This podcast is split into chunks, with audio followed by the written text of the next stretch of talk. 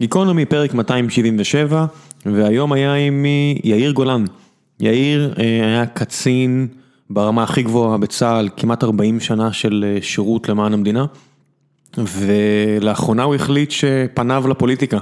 דיברנו בפרק עמו, אה, דיברנו ביחד, אני והוא, על הסיבות שהובילו אותו להחלטה הגדולה הזו של ללכת לפוליטיקה. איזה תהליכים הוא זיהה שהובילו אותו לדבר על תהליכים באותו נאום מכונן ביום השואה ב-2016, על עברו הצבאי, על ספרות צרפתית, דיברנו על הרבה מאוד נושאים, הוא איש שיחה נעים מאוד, רהוט, מרתק, מסוג האנשים שהייתם כנראה רוצים לראות בכנסת, גם אם דעתכם הפוליטית היא בכיוון השני, או לפחות כך נראה לי. דיברנו גם על הרבה אנשים שדעתם הפוליטית נמצאת בכיוון השני, ואיך יאיר גולן מציע לסייע גם להם. אז אני מאוד נהניתי מהפרק הזה ואני מקווה שגם אתם, ולפני שנגיע לפרק עצמו, אני מזכיר לכם שוב שגיקונומי היא משפחה של פודקאסטים, שכוללת גם את בכל יום נתון, שבה אוריאל דסקל, עמית לבנטל, אושרת עיני ושלל פרשני ספורט אחרים מדברים על ספורט עולמי. וציון שלוש, שבה איציק ששו, משה זיאת, יוני נמרודי, אני, מדברים על כדורגל ישראלי. ודבר אחרון, אני מזכיר לכם גם כן שאנחנו מקליטים משרדי סטרים אלמנטס, החברה בה אני שותף, ואנחנו תמיד מחפשים אנשים טובים שיצטרפו אלינו להרפתקה הזו.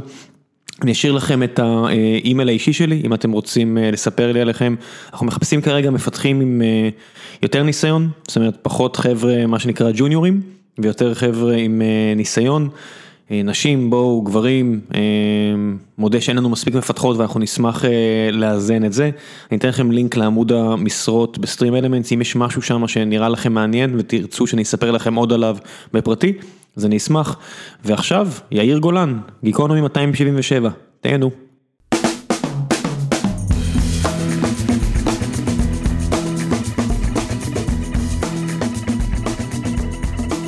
גיקונומי 277 והבוקר, למרות שזה כבר לא כזה בוקר, חרגנו מנהגנו ואנחנו מקליטים בצהריים, נמצא עימי מר יאיר גולן.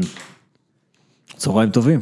אם זה היה ארצות הברית הייתי צריך כנראה להצמיד את הדרגה הצבאית שלך לשעבר, נכון? יש עניינים כאלה... איך שאתה רוצה, זה לא כל כך משנה. איך מציגים אותך בכל מיני כנסים וכאלה בתור סגן הרמטכ"ל לשעבר? האלוף במילואים, האלוף לשעבר, סגן הרמטכ"ל לשעבר, כן, כל מיני דברים כאלה. לא שחררו אותך עם מילואים? לא, אני אפילו עשיתי ממש לפני עשרה ימים יום מילואים, הרציתי לכל מיני אורחים מחו"ל. איך נראה זימון מילואים של אלוף לשעבר? נורא פשוט, מתקשרים אליך, תגיע. ו? ואני מגיע. אתה לא צריך לתת תירוצים כאלה של תקשיבו אני בדיוק בחו"ל, בדיוק נולדה ילדה. שמע, יש פריבילגיות, איזה ילדה תיוולד לי, מה גם שיש לי רק בנים. שמע, א', יש לך חמישה? חמישה בנים. שההסתברות לכך היא לא הכי גבוהה, אבל שנולד הילד שלנו בחדר ליד היה ברי סחרוף בדיוק חנך ילד חדש והוא מבוגר ממך, אז אל תגיד, אם אתם ממש רוצים מישהי במשפחה, אפשר לארגן הכל, אני בטוח. הביולוגיה כנראה כבר לא הכי פשוטה. מכיוון שאצלי זה חמישה מאותה אישה. אז אתה אומר, אתה מתעקש על העניין הזה. כן, כן, כן. בדיוק. איך היה לגדל חמישה ילדים עם מקצוע תובעני כמו להיות איש צבא מקצועי? זה בעיקר הייתה עבודה של רותי, שעשתה עבודה מדהימה ועדיין עושה. ובלי אישה מאוד חזקה בבית זה בלתי אפשרי. היו לך חרטות לאורך השנים האלה? מהבחינה הזו? חרטות לא, אני חושב שבחרתי בדרך הנכונה לי, אבל האם זה לווה בקשיים? בטח, יש קשיים. במיוחד כשהבן השני שלך, כשאתה מג"ד, עד גיל עשרה חודשים אתה אומר לו, יואבי בוא אליי, והוא לא בא. כי? הוא לא מכיר אותך. כי הוא בקושי ראה אותך? כי הוא רואה אותך פעם בשבועיים, וכשאתה יוצא אחרי שבת שאתה נשאר, אתה יוצא ומגיע הביתה בעשר בלילה ועוזב בחמש בבוקר. וזה לא בדיוק תקופת הוואטסאפ שאתה מקבל דיווחים, זאת אומרת אתה ממש הדוד שמגיע פעם בשבועיים. כן, ולכן למה שילך עליי. ואיך אתה מגשר על זה? פסיכולוגית אפילו. אז תראה, הבן הבכור שלי, אילי, אמר לי יום אחד, אתה יודע, לא הרגשנו שלא היית בבית. אמר את זה ברוח טובה, זאת אומרת, היית אבא נוכח, אבל אה, זה קשה, זה קשה מאוד. איך עושים את זה? אתה יודע, אני בתור, לא יודע מה, יזם טכנולוגי, אחד הדברים שמעסיקים אותי, זה המחיר האישי שאתה משלם. והמחיר האישי שאתה משלם בתור יזם טכנולוגי, הוא פעוט ביחס למחיר שמשלם מג"ד, בטח בגדוד קרבי, היית ב-890, אה, המחיר הוא עצום, אני יודע, אני חושב על מפקדים שהיו לי בצבא, ואני מדמיין אותם בתור ילד לפני 20 שנה, זה לא אנשים מבוגרים, רק שכמג"ד אתה אדם מבוגר עם משפחה. נכון. אה, מה אני יכול להגיד לך? אדם זה בסופו, בסופו של דבר סך הבחירות שלו בחיים. ולי תמיד היה חשוב לעשות משהו שיש לו משמעות, אה, שיש בו יכולת התפתחות אישית, שיש בו הרפתקה. ומהבחינה הזאת הצבא נתן לי מין אה, חבילה מרתקת. ידעת בשלב הזה שזו הולכת להיות קריירה שתעסיק אותך כל כן, כך הרבה כן. שנים? כשהייתי מג"ד כבר זה היה לי ברור. בוא נאמר ככה, עד uh, תפקיד המ"פ אתה ממשיך uh, מכוח ההתמד. משנה. לשנה חוז... כן, חותם כל שנה, עוד שנה, ואומר, טוב, נעשה עוד איזשהו תפקיד. אבל אחרי שסיימתי תפקיד מ"פ שני, ידעתי שאני עומד כבר בפני אה, החלטת חיי, גם עמדנו להינשא, אחרי כמעט שש שנות אה, חברות, והבנו שזה, עכשיו, עכשיו צריך להחליט. ומה היה השיקולים? פשוט הרצון הזה לתרום, הרצון האישי להתפת- להתפתח במערכת כל כך אה, חשובה ומאתגרת? אז תראה, אני ככה רמזתי על זה, אבל אה, אם אני אפרט יותר, אז יש פה שילוב של נושאים אישיים ונושאים, הייתי אומר, שכרוכים בהכרה החברתית שאתה מקבל ובאיך אתה תופס את עצמך. אני גדלתי בבית שאבי היה איש צבא בעצמו, אה, לעשות כסף זה נחשב דבר מגונה, שים לב. אה, בית סוציאליסטי כזה, מפאיניקי. וברור שמה שאתה אמור לעשות זה לעסוק בבניין העם והארץ. וכשאני התגייסתי, אז מהר מאוד זה לקח לי בערך חצי שנה להבין שאני מסתדר לא רע עם המקצוע הצבאי. למרות שאתה יודע, יש, יש כמה חלוקות, זה אה, הקצונה לעומת החיילות נקרא לזה. אז בוא נאמר, אחרי חצי שנה הבנתי שאני ממש חייל טוב, ואני תופס את העניין מהר, ואני מאוד מפוכח, מאוד אה, ככה מבין מה קרה, מה צריך לקרות, אה, רואה את הנולד כזה. לא מתבכיין על השטויות. בדיוק, ואחרי זה יצאנו לקורס אה, מ"כים, וכשחזרתי מקורס מ"כים, אז אמר, קרא לי המ"פ, אמר לי, אתה יוצא לקורס קצינים עכשיו. אמרתי לו, לא. למה? כי זה היה מיד אחרי הקורס, זה מה שנקרא זימון ראשון, ולא הייתי מוכן בשום פנים ואופן לצאת בזימון ראשון, וגם לא הייתי בטוח עוד. והוא העניש אותי, הוא לא נתן לי להיות אה, מ"כ, הוא שלח אותי לצוות סמלים, ואחרי חודשיים בצוות סמלים, אמרתי לעצמי, אני את השטות הזאת לא ממשיך הלאה, זה בלתי אפשרי, כמה אפשר להיות חייל? חייב לעשות משהו יותר מעניין. ואז כן יצאתי לקורס קצינים, הקורס קצינים שלי היה קורס קצינים אה, מדהים. מדהים זה מילה לא טובה. הוא היה ברמת עניין בלתי רגילה, כי זה היה גם מלחמת לבנון הראשונה. ויצא לי להיכנס למלחמה עם חבורה, כן, פה אני יכול להגיד, מדהימה של אנשים. שזה די מדהים, אנחנו מדברים פה על אתה שישה, שמונה חודשים בצה"ל. לא, לא, לא, זה כבר קורס קצינים, זה כבר כמעט, זה אחרי שנתיים, כמעט שנתיים בצבא. אוקיי, אז זה לא, נועם טבעון ישב פה, סיפר שהוא היה בלבנון הראשונה, שהוא היה חודשים ספורים בצה"ל, וזה פשוט הדהים אותי. כן, הדהים כן. אותי. לא, אני, אני יותר ותיק, אנחנו בני אותו גיל, אבל הוא היה, הוא עשה שנת שירות ואני לא. אז... אה, נתן לו עוד שנה. בדיוק. ואתה שנתיים מגיע ללבנון, ואז פעם ראשונה אתה בעצם רואה... אז אני, אנחנו פעם ראשונה, פעם ראשונה חווה מלחמה, פעם ראשונה חוטף הפגזות סוריות, אה, מסוקי קרב סורים יורים עלינו, טנקים נדלקים סביבי, פינוי נפגעים, אה, כל, ה, כל מה שאתה רואה בסרטים, live, איך אתה. תחת אש בפעם הראשונה? איך התחושות? כי זה רגע שהוא, הוא, הוא, אני יכול להגיד לך, מצד אחד, אני אגיד לך ככה, מצד אחד, אתה, יש זינוק באדרנלין בדם ברמות אה, מטורפות. הלב אה, כמובן עובר לפעימות מהירות יותר, והפה מתייבש. תדע לך, כשאתה תחת אש, הפה מתייבש. אחד הדברים שאני תמיד מלמד חיילים צעירים, חייב להיות לכם מים. אין דבר כזה שנכנסים למלחמה, ללחימה בלי מים, כי מיד הפה מתייבש. ו... אבל הבנתי שאני מהר מאוד אה, מתעשת, מבין את העניין, ומתפקד טוב, מתפקד טוב, גם מפעיל את האנשים שסביבי טוב, ואתה יודע, מלחמה יכולה להיות אירוע מאוד קשה, שאתה יוצא איתו, יוצא ממנו עם טראומות. אני יצאתי מהמלחמה, למרות שנלחמנו בגזרה המזרחית, בגזרה המערבית, אה, נכנסנו לתוך אה, מערב ביירות, ראיתי לחימה. אבל יצאתי מהחוויה כולה בתחושת מסוגלות. התרוממות רוח אפילו? התרוממות רוח זה לא, זה לא מילה מתאימה, מסוגלות. יש, יש אנשים, קראתי למשל את אה, צ'רצ'יל, והוא מספר שגליפולי, מהקרבות הנוראים בהיסטוריה הבריטית, הוא אמר זה היה מהימים הגדולים של חייו, הוא, הוא כאילו היה, הוא רצה להיות במרכז של העניינים והיה חשוב לו להוביל, כן, מצד שני יש אנשים שזה הימים הכי חשוכים של חייהם. כן, כן, אבל אה, בוא... זה נראה לי שני טיפוסים שונים. קצת, לא, לא, לא, זה קצת רומנטיזציה של אדם. היה איש רומנטי.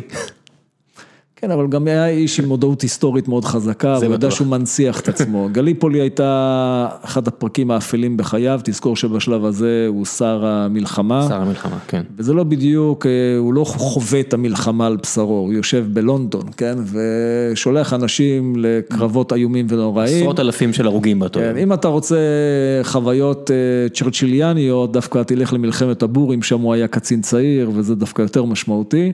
אפילו נפל שם בשבי. אבל עזוב, בוא נשים את צ'רצ'יל בצד. חוזרים אליך, כן. אה, עשה לך משהו, המלחמה? אני, כן, כן. היא יצרה אצלי תחושת מסוגלות אה, בלתי רגילה. אה, גם ההתנסות הייתה מאוד אינטנסיבית, מאוד, זאת אומרת, כל החוויות שתמיד, אתה יודע, כשאתה מכשיר חיילים, אתה מנסה להסביר להם מה זה מלחמה, פה כבר לא צריך להסביר, אתה מבין בדיוק, זה העניין. ואצלי זה יצר תחושת אה, מסוגלות אה, גבוהה. מה עם תודעה פוליטית? באותו רגע אתה חושב על זה? שום דבר, מי חושב על תודעה פוליטית? אתה קצין צעיר, אתה, אתה יודע, סג"ם שיוצא מבה"ד 1, כל כולו מחכה לצוות שהוא יקבל עוד כמה שבועות. אין שום, אה, אין שום מחשבה פוליטית בעניין הזה, אתה נכון לכל הרפתקה, זה מה שיושב לך בראש. ואין מחשבה של מה אנחנו עושים פה ולאיפה זה הולך? בשלב ההוא לא, אני חייב להגיד לך יותר מזה, נלחמנו במערב ביירות וראינו את ה... זאת אומרת, ראינו ממש, לא ראינו את זה בעיניים, אבל היינו בתוך ההתרחשות שבה אש"ף עוזב את ביירות ולא ראינו את ערפאת עולה על האונייה, אבל אתה יודע, זה, ישבנו לא רחוק מהנמל והכל קורה, כאילו ההתרחשויות הכי דרמטיות. הנוגעות למדינת ישראל קורות במרחק אפס ממך. מזרח תיכון אפילו, בוא נרחיב מעבר נכון, למדינת ישראל. נכון, נכון, נכון, לגמרי נכון. ואתה אומר לעצמך, וואו, בעצם זה נורא הצליח. באמת, זו, זו, זו התחושה, זה נורא הצליח. ואז אנחנו נתקעים בלבנון, כאילו, אתה שואל את עצמך, בסדר, מה עוד עושים פה? למה נשארים פה? מתחילים הקרבות אה, בין הנוצרים לדרוזים, ואנחנו באמצע, הם יורים מעלינו. ואתה אומר, קיבינימט, אתה, כל הפגזים האלה ששורקים לי מעל הראש, מה, מה... מה אני קשור? למה אנחנו כאן? ואתה מדבר על זה מישהו? ואז יש את הנסיגה מהשוף. רגע, רגע, אומר? אתה עכשיו נותן לי את ההיסטוריה, אבל אני מעניין אותי אתה. בסיטואציה הזו, עם מי אתה מדבר על זה ואיך אתה מסתכל על זה? אז אני יכול להגיד לך, פעם הראשונה, זאת אומרת, יש את המחשבות, אה, שוב, אתה קצין צעיר, אתה שומר את זה לעצמך, אבל אה, הפעם הראשונה שנתתי דרור ללשוני, זה ב-1986, הייתי המ"פ הראשון. מפקד הפלוגה הראשון, שפתח את מוצב האישי. אחרי, אחרי זה גם פתחתי את ריחן, כל המקומות האלה שאחרי זה הפכו לנורא מפורסמים כאלה. ידועים לשמצה אפילו. כן, ידועים לשמצה, אני הייתי הראשון שם. ו... אתה יודע, אם יש גן עדן ככה הוא נראה, ואם יש גיהנום ככה הוא מרגיש. אז זה לא יודע. משפט שנאמר, אתה יודע. לי זה היה הרפתקת חיי, והייתה לנו התקלות מאוד מוצלחת אה, ברפיע, לא משנה, באיזשהו שם ליד ג'בל סוג'וד, ואחרי ההתקלות הזאת מתקשר אליי אה, ראש מטה פיקוד הצפון, תת-אלוף, עוזי לב צור, אה, והוא אומר לי, אני רוצה לבוא לסיור אצלך בגזרה. מגיע, מסתובב איתו חצי יום בג'יפ שלי, אז עוד הסתובבו עם ג'יפים חופשי. ובתום הסיור הוא אומר לי, שמע, התרשמתי עמוקות מהפעילות שאתם עושים פה, אני רוצה שתכתוב לי מסמך, מה צריך לעשות באזור, באזור הביטחון. ואני כותב מסמך בערך של שניים, שלושה עמודים, לצערי לא שמרתי עותק, אבל בגדול אני יכול להגיד לך, אני כותב לו, צריך לעוף מאזור הביטחון משהו יותר מהר. אין לנו מה לעשות כאן. זאת אומרת, משימת העל של הגנה על יישובי הצפון, אתה לא חושב שזה משרת את זה? לא, לא, לא, אני אומר לו, שמע, אין שום, אנחנו בכלל נלחמים בחיזבאללה. חיזבאללה הוא קם? 86? בטח, הוא קם ב-82. ב-86 הוא התחיל להתנפל על פעם אחר פעם, לפשוט על מוצבי צד"ל, ובדרך כלל זה היה מסתיים בזה שאנשי צד"ל היו בורחים.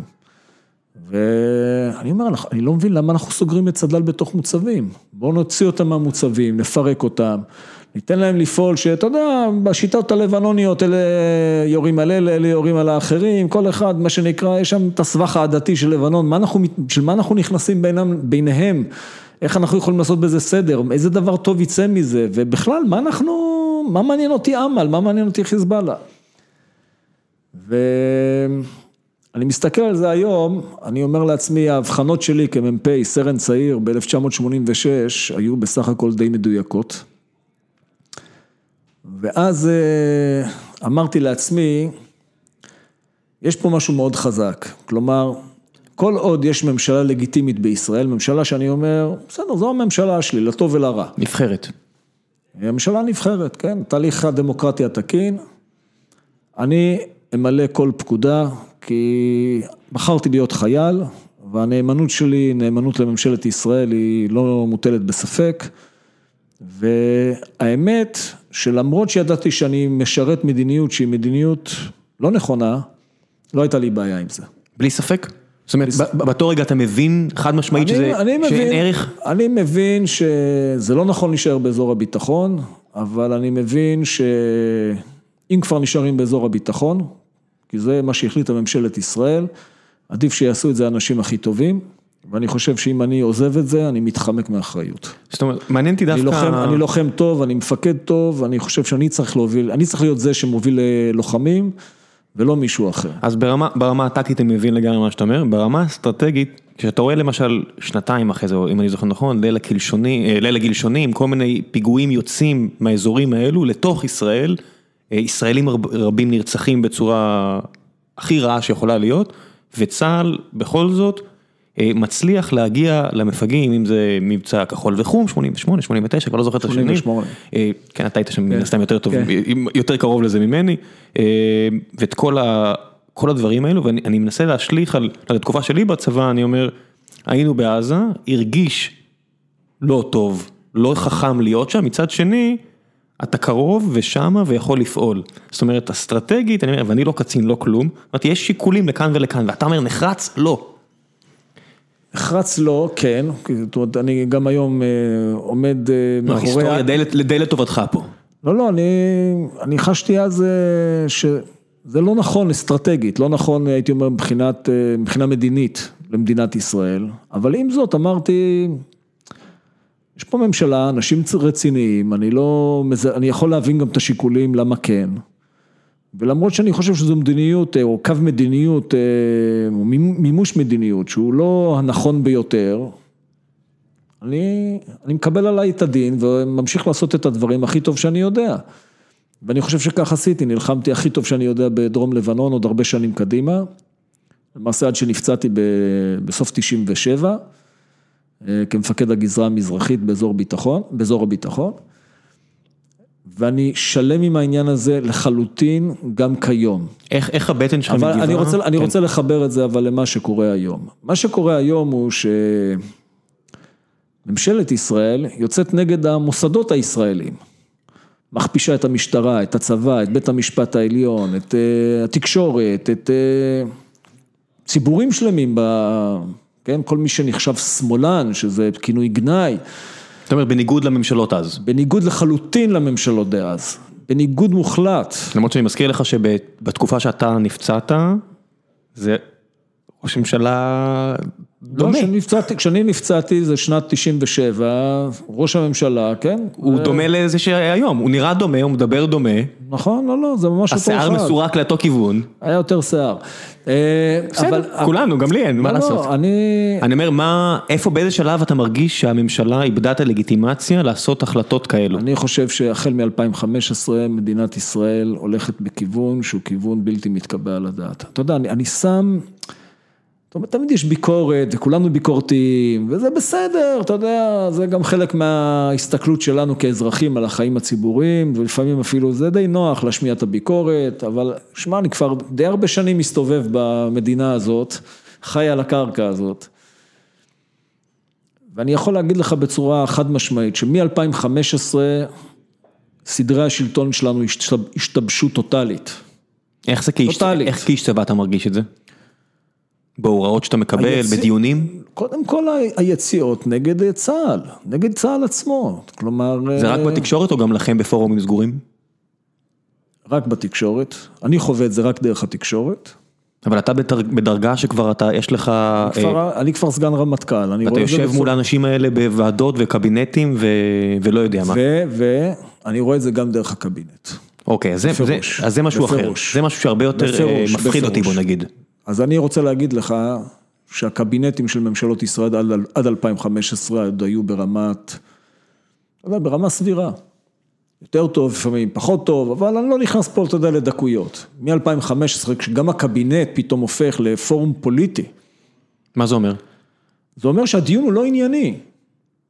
אתה יכול לתת לי, בלי לרדת לדוגמאות אני ספציפיות? לא, אני לא, אני, אתה יודע, בלי- בלי אתה אנשים, יושב שם- בלי לא, אנשים, לא, בלי לא. אנשים אפילו. לא, לא, אני, אני, אתה יושב במקומות שבהם כללי החיסיון הם ברורים לכל ואני לא אפר את הכללים. ששמתי לעצמי, אבל אני. יכול להגיד לך בצורה חד משמעית, שמ-2015 הדיונים הופכים להרבה יותר פוליטיים, זה לא טוב, זה לא בריא. והתחושה הכללית, לא רק מהקבינטים, אני חושב, תחושה, שאני לוקח גם את מה שחוויתי בתוך קבינטים שונים, וגם אה, מתוך המרחב ה- הציבורי הכללי, חלקו הציבורי לגמרי, חלקו, אתה יודע, מפגשים יותר אינטימיים שיש לי עם אה, דרגים פוליטיים, סביב נושאים מקצועיים כמובן, סביב נושאים אה, ביטחוניים, אתה יותר, יותר ויותר מגלה שמשהו פה השתבש דרמטית. זו סיבת כניסתי לפוליטיקה, התחושה הזאת שרגע, זה כבר לא המדינה שאליה פיללתי, זה לא המדינה שאותה דמיינתי בראשי, זה אפילו לא המדינה שהכרתי עד עכשיו. באותו רגע שאתה קצין בכיר, נופלת ההחלטה בינך לבין עצמך שאתה הולך לתרום למדינה גם בתום השירות? זאת אומרת, לא תקבל רמטכ"ל אז אתה הולך להיות פוליטיקאי? או שזה משהו שמתבשל על אש קטנה? תראה, אני הייתי אומר שה...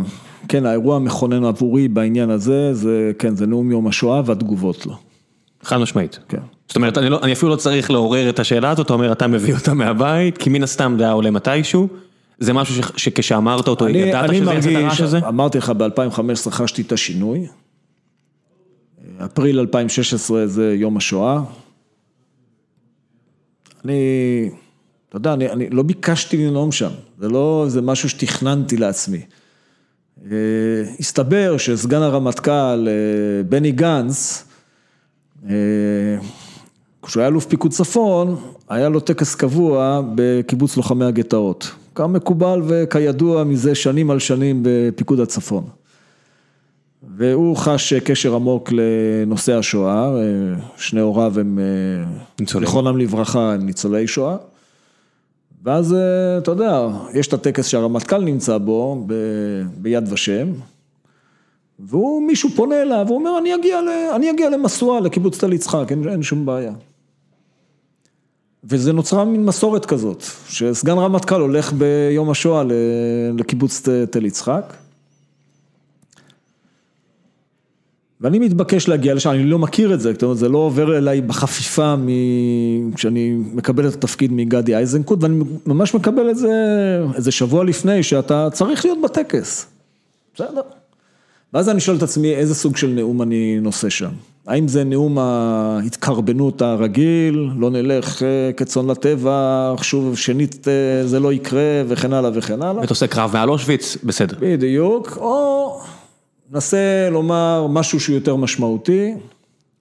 אין לי אפילו מושג כמה קהל יהיה שם, אני לא יודע אם בכלל יש תקשורת או אין תקשורת, אה, אבל אני אומר, אני לא הולך לשאת נאום סטנדרטי, אני הולך לומר מה זה יום השואה בשבילי. עכשיו, תקשיב, נקודה כזו, עבור אדם כמוך, אתה לא אימפולסיבי, אני מניח. זאת אומרת, הדבר הזה כנראה אה, ישב ודגר אצלך לאורך. שורה של מאורעות. חודשים ארוכים. והמחשבה הזו, ההקבלה הזו, שצריך לשים על השולחן, עשית פה איזושהי הגבלה, היא לא אה, אירוע נקודתי, זה לא שיום לפני כן היית באיזה ריב בפייסבוק ובאת עצבני. לא, לא, לא, זה נעשה... אתה, אתה יכול לחבר לי את הנקודות, זאת אומרת, מה אתה, לא קבינט, לא דברים שאתה לא יכול לדבר עליהם, אלא דברים שאתה כן יכול כן, להצביע עליהם. בקלות, תן, בקלות. תן לי שורה של אירועים. בקלות. תראה, אה, ללא ספק האירוע המכונן פה זה פרשיית אלאור עזריה. אוקיי. אגב, מבחינת, אתה יודע, כללי המוסר הצבאי, האתיקה הצבאית, זה לא אירוע קשה, זה אירוע, הרי אלאור עזריה לא קם בבוקר ואמר, היום אני הולך להרוג מישהו. הוא נקלע לסיטואציה, סיטואציה הזאת, עלה לו אדם לראש, והוא עשה את מה שעשה באופן די אימפולסיבי, הוא לא תכנן את זה. לכן הוא גם לא נאשם ברצח, הוא נאשם בהריגה. התגובות היו פסיכיות. זה פילג טעם. לא, אבל זה תגובות פסיכיות. אלוהים אדירים. חייל עשה שימוש בנשקו באופן בלתי חוקי, בניגוד לפקודות מפקדיו. עזוב, זה היה כל כך לא מקצועי. מה, למה ללכת רחוק מעבר ל... ל זה, זה, וזה גם, וזה גם, כל מי שהיה לוחם, גם יגיד, זה גם לא מקצועי. זה, אני מסתכל על זה מהזווית, הזווית שאמרתי. מה זה הדבר הזה? נכון, נכון, הרי כל, כל מי שקצת, שנלחם אי פעם, מבין שאין פה שום סכנה מהמחבל לא, להפך, אני אומר, במידה ויש שם מטען, מה אתה עושה? תרחיק אנשים, תגלה אחריות, זה, זה כאילו, ברמת החפה שלי, שקצת היה קרוב לחומרי נפץ בגלל העיסוק ביחידה, אני אומר, איך אתה מתנהג ככה? אני- אבל זה מה שהפריע לי, זאת אומרת, אתה מסתכל, לך יש ראייה היסטורית, כמו שאמרת על, ש... על צ'רצ'יל, ופה מעניין אותי לשאול, האם אתה באמת מרגיש שזה משהו שאחורה לא היה כמותו? לא היה כמותו, אני אומר לך חד משמעית. אני מסתובב פה כבר, כמו שאמרתי לך, די הרבה שנים. יש לך 20 שנה כשאני, עליי, כשאני, כשאני התגייסתי, עוד פרשיית פינטו הייתה חיה בתוך אה, צה"ל, ב-78 במבצע ליטא, אני אה, קצין בצנחנים, באמת באמת הוציא להורג אה, שני מחבלים. ממש הוציא להורג. עשור לאחר מכן קו 300, כן, שמע, ארץ רעשה, ארץ געשה, אף אחד לא חשב, מה שנקרא, להצדיק את הקצין. חיפשו, אתה יודע, סיבות להקלה בעונש, אבל לא היה עוררין על כך שהמעשה הוא בלתי מוסרי, שהוא להוסיף לך. סותר את הסטנדרטים, את הנורמות של צה"ל. תן להוסיף לך, משהו שעליי השפיע מאוד בתור, אה, בתור נער, אני מניח שאני לא היחידי, אה, מכתבי יוני, ספר שאותו אדם עם התסרוקת הצידה אה, קרא, ואחד הפרקים שם, יוני נתניהו, שהיה לוחם כנראה יותר מוצלח ממני פי כמה וכמה וכמה וכמה וכמה, רואה, הוא פיקד על גדוד אה, בצפון, באחד המלחמות, היה ב-67, והוא רואה את החבר'ה שם מתעללים בפצועים הסורים, והוא מזדעזע מזה, והוא כותב על זה.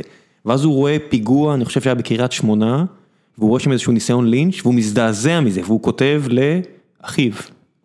כמה הוא מזועזע מזה, זאת אומרת איפה האנושיות, וזה בן אדם שגם יוני מכתביו אתה לא מזהה שמאלן גדול, בסדר? צריך להשלים על השולחן, לא קשור. לא יודע מה הוא נהיה, אבל זה אבל לא הרמה קשור. המקצועית והרמה הערכית, ממתי זה קשור לשמאל וימין? באמת, אני אומר לך, מה זה זה קשור? נהיה, אם אתה קורא את הטוקבקים לא, זה אבל נהיה, זה נורא, זה מה שנורא בעיניי. אני אף פעם לא חשבתי, עד, אתה יודע מה, עד לפרשייה של אלאור עזריה. אף פעם לא חשבתי שביחס למוסר לחימה, יש הבדל בין שמאל לימין. מה פתאום? מה זה משנה אם אני עכשיו עם דעות פוליטיות כאלה או דעות פוליטיות אחרות? כשמפעילים כוח, כשאתה לוחץ על ההדק ומביא למותו של מישהו אחר, גם כשהוא אויב, אתה רוצה לדעת שזה בדין, שזה אכן הגיע לו, שזה מה שהיה נכון לעשות. מתי זה הפך לנושא פוליטי? והאירוע של אלאור עזריה מבהיר לי חד משמעית שמשהו פה אצלנו השתבש. לא לא רק זה- האירוע עצמו אלא התגובות אליו. בעיקר התגובות אליו, כן. לא האירוע, בעיקר התגובות. החלטה לא טובה של חייל יכולה, הייתה ותהיה. חשפה, היא חשפה בעצם משהו שמשובש אצלנו באופן דרמטי, והוא בעיקר, זה חשף לי את העובדה שפוליטיקאים בישראלים יצאו מאיזון. יצאו מאיזון, הם כבר, הם, הם לא שוקלים את הדברים באמת באופן שאתה שואל, שאתה מצביע על כך שמה שמעסיק אותם זה טובת העם והארץ, הם עוסקים בכל מזווית פוליטית, מתלהמת, אה, פופוליסטית, אה, כזו שפוגעת ברמה המוסרית של עם ישראל, ועם שמאבד את המוסר שלו, זה עם שאובדנו יגיע במאוחר או במוקדם, זה כבר שאלה של התפתחויות היסטוריות. עד כמה אתה מאמין שזו הדעה האמיתית? זאת אומרת, אני מודה שאני כנראה יותר ציני ממך. אני רואה את בנימין נתניהו ואנשים אחרים שעשו שימוש פוליטי באותו אה, אה, הריגה של אלאור עזריה, של מחבל, צריך להגיד מחבל, אה, ואני מרגיש שאם אני סוגר אותם בחדר ושואל אותם, תגיד, מה אתה חושב עליו? הוא יגיד מילה אחת, סמרטוט. זה לא משנה לי.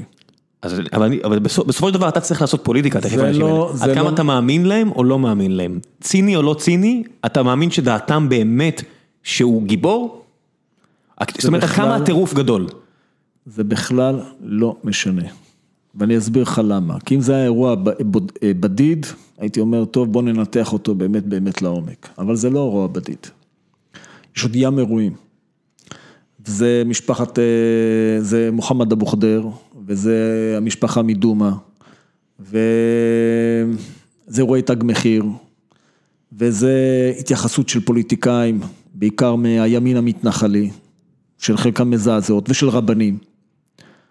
וכן, זה גם האמירות של אה, עופר וינטר, דף המפקד שלו לפני הכניסה לקרב אה, ברצועת עזה. הפריע לך מעורבות של אלוהים? כן, מה פתאום?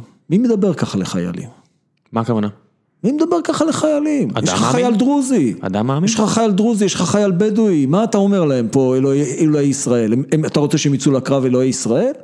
אתה רוצה שהם יהיו האחים הכי מחובקים, הכי אמיתיים, הכי לוחמניים, עם אה, אחיהם הלוחמים היהודים. לא, כן, אתה לא, לא מדבר, על, מדבר. אתה מדבר על אוגדת גבעתי, כן. חטיבת גבעתי שהיה לה מפקד דרוזי. כן, מי מדבר ככה? לא מדברים ככה, אני מעולם לא, יצאתי לחייליי, גם כשלא היה לי חיילים דרוזים. רגע, אתה, מדבר פה, רק חשוב לי להבהיר פה, אה, או לפחות לחדד, מפריע לך השימוש בדת או השימוש בדת יהודית? מפריע לי שימוש בדת בתוך מדינה שהיא מדינה עם ערכים ממלכתיים, כל- כלליים, שנותנת מקום לכל אחד שנשבעה לעצמה בהכרזת העצמאות שלה, שהיחס יהיה פה לכל אזרח ואזרח בלי הבדל דת, גזע ומין.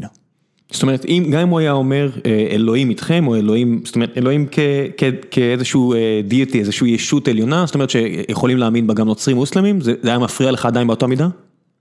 שמע, כל שאלה פה גם אתה יודע של אופן שבו אתה מתנסח, אה, לא יודע, לא יודע, תלוי איך הוא היה עורך את זה, אבל לכתוב אלוהי ישראל, אלוהים אדירים, בואנה זה, זה לא צה"ל שהכרת. זה, זה לא, צ- זה- ו- ודרך אגב, אני, אני אה, מותח קו ישיר מהאירוע הזה לחוק הלאום. חוק הלאום, כשאתה קורא אותו, הרי זה בקושי שני עמודים חוק הלאום. ואתה משווה את הטקסט של חוק הלאום להכרזת העצמאות שלנו, אתה אומר, מה קרה לכם? מי שרף לכם את המוח? השמש. למה כתבתם ככה? הרי יכולתם לעשות cut and paste מהכרזת העצמאות ולקבל יופי של חוק לאום. למה לא עשיתם את זה? מה הפריע לכם? יש שם מדינת ישראל תהיה מבוססת על עקרונות הצדק, האחווה והשוויון ברוח נביאי ישראל. למה זה לא מופיע? יש מדינת ישראל מושיטה יד לשלום לכל עמי המרחב, למה זה לא מופיע? מדינת ישראל תתרום לרווחת האזור, למה זה לא מופיע? אלוהים אדירים, כל המסרים היפים האלה, שראויים שיהיו חזון, שאני גדלתי עליהם, שתמיד האמנתי בהם, שהאמנתי שממשלות ישראל, לא משנה אם מש- משמאל או מימין, זה מה שיושב להם בראש, למה להרוס? הם יכולים לטעון שזה לשפר. איפה שיפור? אבל זה בדיוק העניין, שהשיפור הוא במקום שיאמר את הדבר הבא, 20% מתושבי ישראל הם ערבים. וזה לא סתם ערבים, זה, הם שייכים לעם ש... ערבים מוסלמים, אתה יודע, אשתי עיראקית, אפשר גם לטעון שגם היא אה, נצר למשפחה ערבית, אז זה כן. ערבים מוסלמים. כן, ואנחנו נלחמנו איתם עוד משחר הציונות. אבל הם, הם אזרחים ישראלים, מה, לאיפה אתה רוצה לכוון? לחבק אותם, אז, אז אני, אני רוצה לקחת- איתם, אז חכה שנייה, אני רוצה מה החזון שלך? אני לא חושב שיש פה מחלוקת כן? גדולה ביני לבינך לפחות, אני מניח שחלק מהמאזינים כן, אבל כשאתה אומר אה, לאיפה אתה רוצה לכוון, אתה כבר לא אזרח, זאת אומרת אתה אזרח ואתה תכף חוזר להיות אה, נציג ציבור, אני כן. לפחות, אני אאמר על כך. אה, מה החזון שלך? לאיפה אתה מכוון?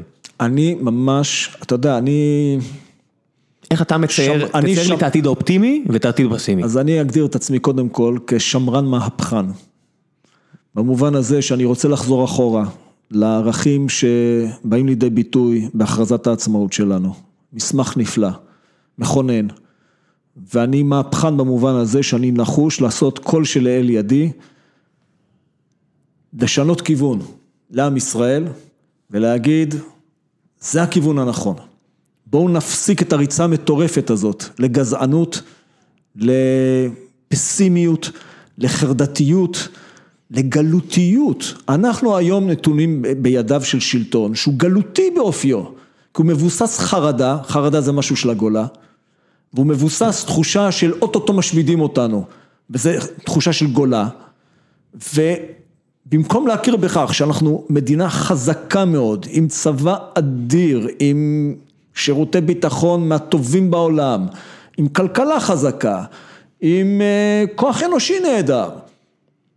אנחנו מתנהגים בצורה מפוחדת, היסטרית, יכול להיות. מבוהלת, שגורמת לנו גם אה, לפתח אה, כל מיני אה, סטיות מוסריות, בלתי מתקבלות על הדעת. יכול להיות שזה קשור לכך שיש הרבה מאוד ישראלים שלא מרגישים אה, בטוחים, זאת אומרת, אני מודה, אני נולדתי בבאר שבע, עברתי לתל אביב, אני הרגשתי בטוח רוב חיי גם בתקופת הפיגועים. מצד שני, אני רואה אה, ישראלים שחיים מעבר לגבולות 67, אה, ואתה מספר להם על הצבא החזק ועל המדינה החזקה, אבל הם חיים כמו בגולה. כל פעם שהם יוצאים מהיישוב שלהם, הם עלולים להידקר. אה, שמשהו התפוצץ עליהם, זאת אומרת רק מהתקופה האחרונה, הם לא חיים במדינה החזקה שאתה מתאר. זאת אומרת, אני מרגיש שהרבה מהפסיכולוגיה של הימין הישראלי מבוססת על כך שהם חיים בשטייטל. או, נקודה מאוד, אה, מאוד חשובה. אפשר לספר הרבה על. כוחות צה"ל, אבל כשאתה חי בשטייטל, כשאתה חי על, כשאתה חי באזור קטן, מגודר, מוקף באויבים, בסדר? עד הודעה חדשה אלה אויבים, שכל יציאה מהיישוב הוא אפילו בתוך הבית שלך, אני מסתכל על משפחת, פג- אה, מש- משפחת פוגל וכל מיני כאלה, כל יציאה מהיישוב עלולה להסתיים בדקירה. אני אומר, כמה, 50 שנה כאלו, כמה זה משפיע על הפסיכולוגיה, של הפסיכולוגיה והסוציולוגיה. בוא, בוא, בוא נעשה בזה סדר. אתה מדבר עכשיו על ציבור מאוד מאוד קטן. למה? כי 625 אלף יהודים חיים מעבר לקו הירוק. 211 אלף מהם בשכונות ירושלים. הם חשים ירושלמים לכל דבר, הם לא חשים מאוימים. מעלה אדומים וכאלה אתה מחשיב גם? לא, עוד לא ספרתי את מעלה אדומים, אני מדבר איתך רק בשכונות ירושלים. אה, אריאל? 185 אלף חיים בערים שנמצאות מעבר- לקו הירוק. ואני חושב שבאריאל, או בביתר עילית, או במודיעין עילית, אפילו באפרת. או באפרת, או במעלה אדומים, תחושת הביטחון היא גבוהה מאוד. אני לא חושב שחשים חשים שם בשטייטל. יש לא מעט יישובים שהם צמודי קו ירוק, אני לא חושב שאנשים חשים שם בשטייטל. הם לא מאוימים. אני לא ראיתי שמי שגר באלפי מנשה, או בבית אריה, או באלקנה, או באורנית, חש מאוים. אבל, כן, יש יישובים שבנינו בתוך לב מרחבים ערביים, שהחיכוך שם יוצר אה, לא מעט סיכונים. וזה ציבור שלא מונה יותר מ-100 אלף איש, והציבור הזה, רק בזכות העובדה שהוא מאוד מאורגן, ויש לו כוח פוליטי הרבה יותר חזק מעבר לחלקו היחסי באוכלוסייה, הוא גורר אותנו לאותה נוירוזה של אה, חרדה. וזה דבר נורא. במקום שאנחנו נתנהג כעם, כעם אה, בטוח בארצו, אנחנו כל הזמן בחרדה. עכשיו, לשים את הכל עליהם זה לא יהיה הוגן, כי אני מזכיר שיש גם אה, את יישובי תושבי, את עוטף עזה, שהוא מאוים כל העת, ומעת לעת יש גם אירועים בצפון שיוצרים איום. אנחנו בכלל חיים במדינה... יש תקופות של פיגועים. ואנחנו בכלל חיים במדינה שהיא מדינה מאוימת, אני לא זורק את הכל עכשיו על המתנחלים, זה יהיה לא נכון, ולא הגון כלפיהם. גם יש שם הרבה מאוד אנשים טובים, אני לא רוצה להלעיז על כולם. מה גם שמנהיגי המפלגה הם בכלל ברמת אביב וברעננה, כן? שים את זה רגע בצד. לא צריך לרוץ להתנחלויות. שים את זה רגע בצד, זה ברמת החייל או ברמת אביב, אבל אה, אני חושב שבאופן כללי, אנחנו נמצאים על קו פרשת מים. ואנחנו צריכים לשאול את עצמנו, האם אנחנו לוקחים ימינה למקום שהוא גלותי באופיו ואלים מאוד בתגובותיו, ואין בו שום תקווה לעתיד, שום תקווה. או שאנחנו לוקחים שמאלה, מסתכלים על המציאות מעמדה של ביטחון עצמי, לא, מפחד, לא מפחדים ממנה, לא מתעלמים מהסיכונים. אני יודע שגם יש שמאל שהוא מין שמאל אה, אוטופי כזה, שהוא חושב שכולנו נאהב אחד את השני, זה לא יקרה. אני לגמרי ריאלי. אתה היית 35 שנים אה, חייל. 38 שנים חייל, אני מכיר היטב את הסיכונים ואת האיומים. אבל מתמודד עם האיומים האלה ממקום של ביטחון עצמי, ממקום של גאווה ישראלית, ממקום שמסוגל לראות לא רק את הסיכונים, אלא גם את ההזדמנויות. ולשאול את עצמי, בסדר, איך מנווטים את הספינה הזאת באופן שנבנה מדינה שאנשים צעירים, כמוך, וצעירים ממך. צעירים ממני, כן. והילדים שלך, ירצו לחיות פה. כשאני מסתכל על הדור הצעיר, אני רוצה שתבין מה לי עובר בראש. אני מסתכל על הבנים שלי, ואני אומר, יש להם אנגלית טובה. הם הרבה יותר טובים ממני בטכנולוגיה, הם חיים ברשתות חופשי, הם יכולים לא לשבת פה ולהרגיש בבית. אתה מבין מה הסכנה? הם לא יישארו פה. בחור היום, פה, אנחנו פה יושבים... חלק ב... מהמאזינים ששומעים אותך עכשיו, חיים בסאניוויל בקליפורניה, והם בחרו לקבל אזרחות אני, אמריקאית. על זה אני מדבר, על זה אני מדבר. אם אנחנו רוצים לקיים פה חברה פורחת, חברה טכנולוגית, חברה מתקדמת, אנחנו חייבים לומר לדור הצעיר, לא רק טוב לחיות פה, נכון לחיות פה, צודק לחיות פה. אי אפשר להגיד נכון לחיות פה וצודק לחיות פה, כשהדיילי ביזנס שלך, שהעיסוק היומיומי שלך, זה לדכא פלסטינים בעזון, או בסלפית, או בכל מקום אחר ביהודה ושומרון. זה לא עובד. אנחנו לא תופסים את זה, זה משחית את נפשנו וזה הורס את הדור הצעיר שלנו. ויכולים להגיד מהיום עד מחרתיים שהרבה מקציני השדה של צה"ל הם בני הציונות הדתית, אבל עוד יותר הם לא מבני הציונות הדתית. מה לעשות, הם הרבה יותר באוכלוסייה? זאת אומרת, יש יותר לא מתנחלים מאשר כן מתנחלים. נכון, נכון. ואני מסתכל על הדור הצעיר הזה, ואני שואל את עצמי, עד מתי אני אגיד להם, חבר'ה, זו משימת חייכם. אני רדפתי אחרי זורקי אבנים ביהודה ושומרון מגיל 18. מגיל 18. ועשיתי את זה בכישרון לא מבוטל, עד שגמרתי להיות מפקד אוגדת יהודה ושומרון אחר מחצית 2007. מה שנקרא, לא מעט שנים. מה הלאה? מה הלאה? מה אנחנו מציעים לדור הצעיר? האם יש תקווה לומר יום אחד, חברים, זהו, זה נגמר. איך? זה מת... נגמר. ברמה האסטרטגית אני מבין את החזון, איך ברמה הטקטית פותרים את הבעיה הזו שיש לך 100 אלף אזרחים, אה, אני אשאל את המילה מלך הארץ כי הרבה מהם מלך הארץ. אני התחלתי לפתור, אני רוצה לומר לך, אני הייתי מעורב, הייתי מפקד יהודה ושומרון, כשהתחלנו לפתור את הבעיה הזאת. אה, בשנת 2005 יישמנו את תוכנית ההתנתקות, יש שקוראים לזה גירוש וכן הלאה, זה בסדר, זו עמדה פוליטית, אבל השם הפורמלי היה תוכנית ההתנתקות. ואחרי תוכנית ההתנתקות, אני כמפקד איו"ש, הנחיתי להתחיל לבנות גדרות סביב גושי ההתנחלויות. והתחלנו לבנות גדר סביב אריאל, ומבית אריאל לכיוון אריאל, וסביב עמנואל, וסביב גוש עציון. ומה יעזור גדר עם אריאלי 18 או 20 קילומטר מהגבול? לא, לא, היו אצבעות שהיו צריכות להיכנס לעומק השטח ולקחת מינימום שטח, אבל להותיר את מקסימום יישובים ישראלים בתוך הגדר. חומה ומגדל. ולייצר, לייצר הפרדה. לייצר הפרדה, לייצר מצב שבו אתה אומר, שכנות טובה, גדרות גבוהות. אפשר להגיד מה שרוצים על גדר ההפרדה שנבנתה סביב איו"ש. היא הקטינה את החיכוך בין הפלסטינים לבין היהודים בסדרי גודל. היא שיפרה את הביטחון בסדרי גודל. מרץ 2002 לא חזר, עד היום. בדיוק. זה לא, זה לא חומת ומגן, זה לא רק חומת ומגן כמו שזה הגדר. בוודאי שלא, בוודאי שלא, זאת המון פעילות מודיעינית ושב"כ ו- ו- וצה"ל. אבל ופעיל... הרבה זה הגדר. אבל אין חוכמות, זה חלק מהותי מהעניין. והחלק המהותי הזה יש לו עוד עניין, יש לו גם אפקט פסיכולוגי. אנחנו ואיך. חיוני לומר לעם היושב בציון, אלה גבולות המדינה שלך. כי כשאין גבולות, אין גבולות. ואני מכיר ביהודה ושומרון מקומות שאין בהם גבולות.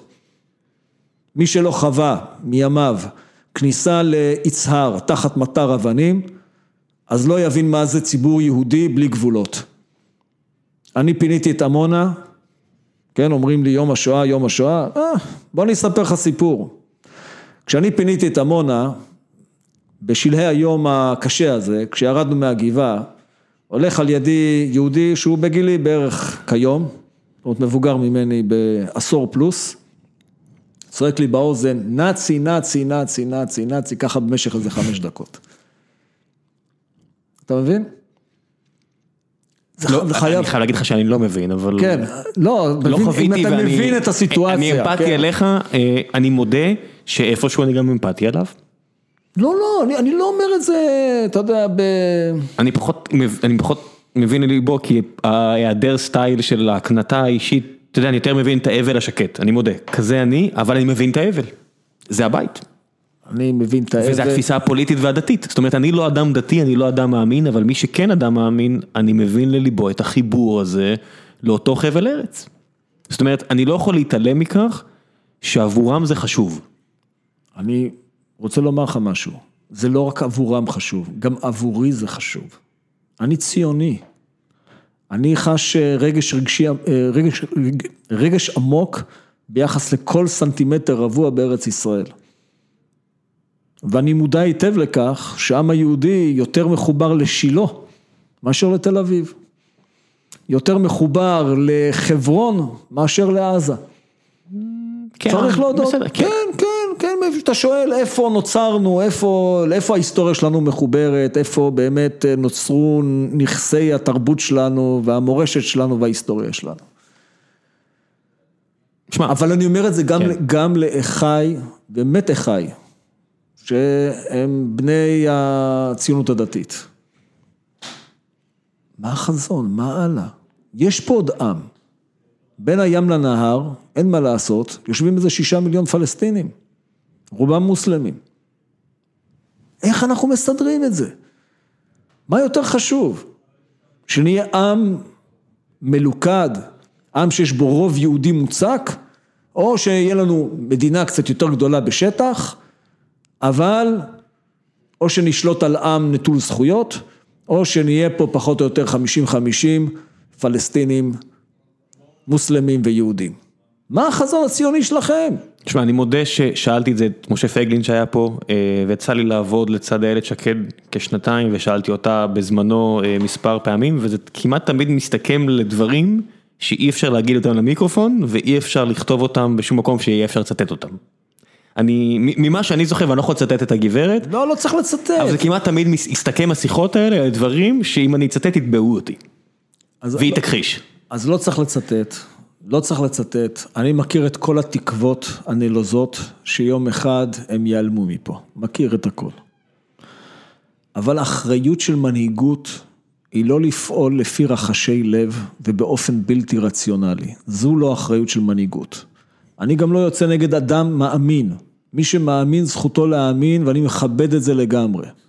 אני מסתכל לאיפה הולכת מדינת ישראל. מדינת ישראל, סליחה, הציבור היהודי בארץ ישראל כבר ב-1937 הכריע בעד חלוקת הארץ.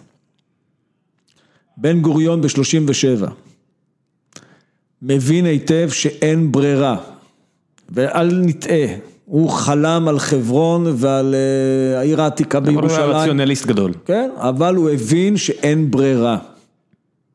ולכן הוא גם קיבל את תוכנית החלוקה. אני מזכיר לך מי לא קיבל את תוכנית החלוקה ועד היום אין לו מדינה. כי הוא היה פרגמטיסט, הוא ידע מה אפשר ומה אי אפשר. שעדיף אה, ציפור אחת ביד. ובמלחמת העצמאות, בן גוריון חד משמעית, מנע את כיבוש יהודה ושומרון. מנע אותם. היה אפשר. אחרי שהבסנו את הצבא המצרי, אחרי מבצע חורב, ראשית 49, תום המבצע, היה אפשר להסיט את צה"ל ולכבוש את יהודה ושומרון. הוא לא עשה את זה כי הוא הבין שעדיף להפריד בין האוכלוסיות. שום דבר באופן מהותי לא השתנה מאז, מאבחנותיו דאז של בן גוריון ועד היום. שום דבר. תן לי רק להקשות עליך מעט לפני שנעבור לשאלות מהקהל. אה, אם הייתי שואל אותך, והיית אה, בלי מיקרופון, בלי כלום, אני מניח לפני אה, 20 שנה, הייתי שואל אותך, מה צריך לעשות עם הגולן? אני תמיד הייתי נגד החזרת הגולן. תמיד. איך אתה מסביר את זה? זאת אומרת, כי, כי זה בדיוק ההבדל כי, הענק. כי אין אוכלוסייה אזרחית אין עוינת? אוכלוסייה אזרחית יש, בודד, יש עוינת. אלפים בודדים. גם לא אוכלוסייה עוינת, כי זו אוכלוסייה דרוזית. חלק כן, אבל זה מספר, מספר אה, עזוב, זניח. זניח לחלוטין, אני אומר לך, אני מכיר מצוין, הייתה- פיקד- כן. פיקדתי על פיקוד הצפון כן. אה, למעלה משלוש שנים, זו אוכלוסייה, אנשים מצוינים, אין שום בעיה, אין לנו בעיה ברמת הגולן, אסור לרדת מרמת הגולן. אבל מיהודה מוסרית, ושומרון, ביטחונית? ביטחונית, זה נזק היום למדינת ישראל. אני כן מייחס חשיבות לגיאוגרפיה, ואני אומר לך, מרמת הגולן לא צריך לרדת. אוקיי, fair enough, אז אין לי מה להקשות עליך, כי אנחנו באותו עמוד, אה, זאת אומרת, אני רואה הרבה אנשים שהדיסוננס הקוגניטיבי שלהם לגבי הסוגיה הספציפית הזו, הוא חריף. זאת אומרת, אני לא יכול שלא להתייחס לעובדה שאתה בחרת לרוץ במסגרת תנועה פוליטית שהיא מרץ לשעבר, או לא יודע מה, גיא, יש בה גם את מרץ. לא שיש בה גם את מרץ. ואני מניח שיש הרבה חברי מרץ שרואים את השנים האחרונות בסוריה, והם חיים בדיסוננס קוגניטיבי חריף. להפך, להפך. כל מי שראה את מה שקרה בסוריה החל ממרץ 2011, אומר לעצמו היום, מזל שלא החזרנו את הגולן. מצב כזה של חוסר כן. יציבות, עדיף שאנחנו נשב מעל הכנרת, מעל בקעת החולה, ונשמור על מה שיש למטה שם, כל האזרחים הטובים שלנו, נשמור עליהם משטח שולט, ולא נפקיר את זה לידי דאעש או כל גורם אחר. אז אולי שאלה קטנה לפני שאלות מהקהל, שינה בך משהו העובדה שהיית צריך להתעסק בסיטואציה הרגישה הזו והרחוקה מעין הציבור? זאת אומרת, כל מה שקרה שם מעבר לגבול בסוריה, הרי אתה היית... אם זה הפריע לי? לא, אם זה שינה משהו בתפיסה שלך, הרי צה"ל הגיש סיוע להרבה מאוד אנשים, לא דיברנו על זה, אני- לא אני עסקנו יכול בזה. לומר- אני יכול לומר בגאווה שאני... בטח שלא הפריע, אבל השאלה היא איך זה שינה אותך. חלק גדול מהעניין הזה אני יזמתי אותו אני באופן יודע, אישי, בגלל זה אני שואל. ואני מאוד גאה בזה. אני חושב שעשינו מעשה נכון פעמיים. אחד, זה היה, זה תרם לביטחון, לביטחון ישראל. השגנו נכסים אסטרטגיים. בדיוק. והדבר השני, לא פחות חשוב, עשינו את המעשה המוסרי הנכון. אני גאה מאוד שפתחנו את הגבול וקיבלנו פצועים סורים, טיפלנו בלמעלה מארבעת אלפים פצועים. אני רוצה לומר לך שרוב אלה שהגיעו אלינו זה לא הפצועים הקלים, זה הפציעות הכי קשות. הטיפול הרפואי שהם קיבלו בארץ הוא מרגש, גם עלה המון כסף, אבל הוא, הוא, הוא פשוט מרגש. הצוותים הרפואיים, מה זה המון כסף ביחס לערך של זה? זה לא מלא כסף. הצוותים הרפואיים, בעיקר בבית חולים זיו בצפת ובבית החולים בנהריה, להצדיע להם עם שתי ידיים, באמת, הם עשו עבודת קודש לא תאומן, ואני חושב שבאיזשהו מקום, אולי, אני לא יודע להוכיח את זה, אבל אולי גם זרענו זרע שיניב פירות חיוביים בעתיד.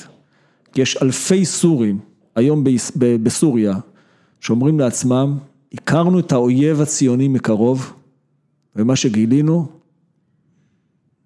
מה שהוא שגילינו, יותר טוב מאשר מה שסיפרו לנו עליו. מה שגילינו זה באמת מלאכי, מלאכים שטיפלו בנו באופן בלתי רגיל והצילו את חיינו. שינה בך משהו כשראית את האכזריות של המלחמה הזו, אתה יודע, הרבה ימניים, אה, בוא נגיד מאוד ימניים, מסתכלים על זה ואומרים, תראו מה הם עושים, אין עם מי לדבר. זאת אומרת, אתה ראית מבעד למשקפת ולדיווחים המודיעיניים שקיבלת, קיבלת הצצה לשואה של ממש. זאת אומרת, למאות אלפי הרוגים, לאכזריות בלתי נתפסת, שעם עושה כלפי עצמו. זאת אומרת, אני מבין שהיה שם צ'צ'נים, והיה שם איראנים, והיה כן, שם הכל, אבל מה- בסוף זה סורים נגד סורים. זאת אומרת, זה זה עושה לך משהו ברמה של, עם איזה ברברים אנחנו מתעסקים פה. זאת אומרת, אני מצטער שאני בוחר במילים האלה, אבל כשאני רואה מה מה קורה שם, אין לי מילה אחרת. תראה, אה, מי ששואב מתוך האירוע הזה איזושהי תחושת עליונות מוסרית, זה בסדר, זה, אני לא, אני לא מרגיש יותר טוב, אני רק מסתכל ואני אומר, זה לא טוב. זה, זה איום ונורא. אבל תזכור שמעשים נוראים כאלה, כולם יכולים לעשות. כאלה ויותר קשים, אה, קרו גם במדינות מאוד מתורבתות. באירופה. מתורבתות. נכון.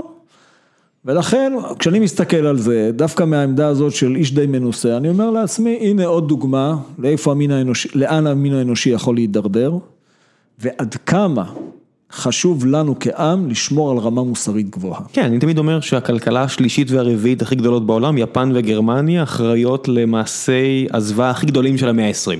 נכון מאוד, ולכן שוב אני חוזר ואומר, דווקא כשאתה רואה את האדם בשיא שיא שפ... שפלותו, אתה צריך לומר לעצמך, זה לא יקרה לנו.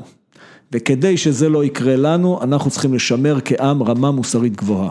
בואו נעשה קצת שאלות מהקהל, יש לנו חוב אה, למאזינים. אה, אלון בדוד שואל, שאלה פוליטית, מה אתה מתכנן לעשות במידה וביבי מקים קואליציית אה, חסינות ומעביר את פסקת ההתגברות? אני מתכוון להוציא את עם ישראל לרחובות. זה מה שהוא מתכוון לעשות. אתה מאמין בהליך הדמוקרטי. ודאי. ההליך הדמוקרטי במובן של מימוש זכות דמוקרטית של ודאי, הפגנות. ודאי, ודאי. עם ישראל צריך לצאת לרחובות, עם ישראל צריך לשבות. כי אתה מרגיש שזה אקט... מה אה, זאת אומרת, מה זה לא- פ- מה זה פסקת התגברות? פסקת התגברות בשפה פשוטה, יש דין לאזרח הפשוט ויש דין לנבחרי, למורמים מעם, שהוא דין שונה. אני לא מוכן לחיות במדינה כזאת. אני אלחם על כך שמדינה לא תידרדר למקום הזה. זאת אומרת, אנשים יגידו לך שגם בדמוקרטיות המובילות בעולם, צרפת, אה, הברית, שתיים דמוקרטיות ותיקות בעת המודרנית, יש חוקים כאלו, אסור להעמיד נשיא מכהן, אני יודע, כל מיני כאלו. אתה- כל, אתה יודע, זה ככה מרמים את העם, זה שטויות במיץ. תבדוק את החוקה הצרפתית, האמריקאית, אתה תראה שיש פרוצדורות, יש אה, בחוקה האמריקאית נוהל שלם על איך... אה, פיצ'מנט, ויש הרבה דרכים, אם באמת רוצים להעמיד מישהו לדין, בדיוק, אין, אה, אני, אתה יודע, אני לא, אני לא אה, נגד להגן על מוסדות מפני תביעות קטנוניות ומפני מעשים של, אתה יודע, יש גורמים שמנצלים את החוקים הדמוקרטיים לטובת מעשים לא דמוקרטיים. אבל, שלא נתבלבל, פסקת ההתגברות יש לה רק תכלית אחת, לחלץ בן אדם שצריך לעמוד לדין על מעשים פליליים מפני בית המשפט, זה כל הסיפור. וכל דבר אחר שמישהו יתאר הוא פשוט שקר. יש פה הרבה אנשים שמחמיאים לך, ונעבור לעוד אה, אה, רות בן שלום קלאוס שמחמיאה לך, אה, אבנר קלדרון שואל, מה פשר הצבת אהוד ברק במקום כל כך נמוך ברשימה? אה, אהוד ברק לדעתי היה צריך להוביל את הרשימה, אבל במשא ומתן של איחוד הרשימות, אה, היה קשה לחלק מהאנשים, אה, עצם, הייתי אומר, צירופו. בסופו של דבר זה מה שיצא, אהוד ברק עצמו העדיף לא להיות במקום שלישי, רביעי או משהו כזה. או ראשון או עשירי? בדיוק. אמר, רבותיי, זה לא אני. אתה מרגיש בנוח עם כך שיש סיכוי טוב שהמנהיג האמיתי של המפלגה שלכם, ומצטער אם ניצן שומע את זה, ראיתי אותו רק ביום שישי האחרון ברחוב, האם אתה מרגיש בנוח לזה שהמנהיג האמיתי של המפלגה שלכם לא, אולי לא יהיה בכנסת איתכם? אני מודה שכמצביע פוטנציאלי זה מפריע לי. אז קודם כל, גם לי זה מפריע.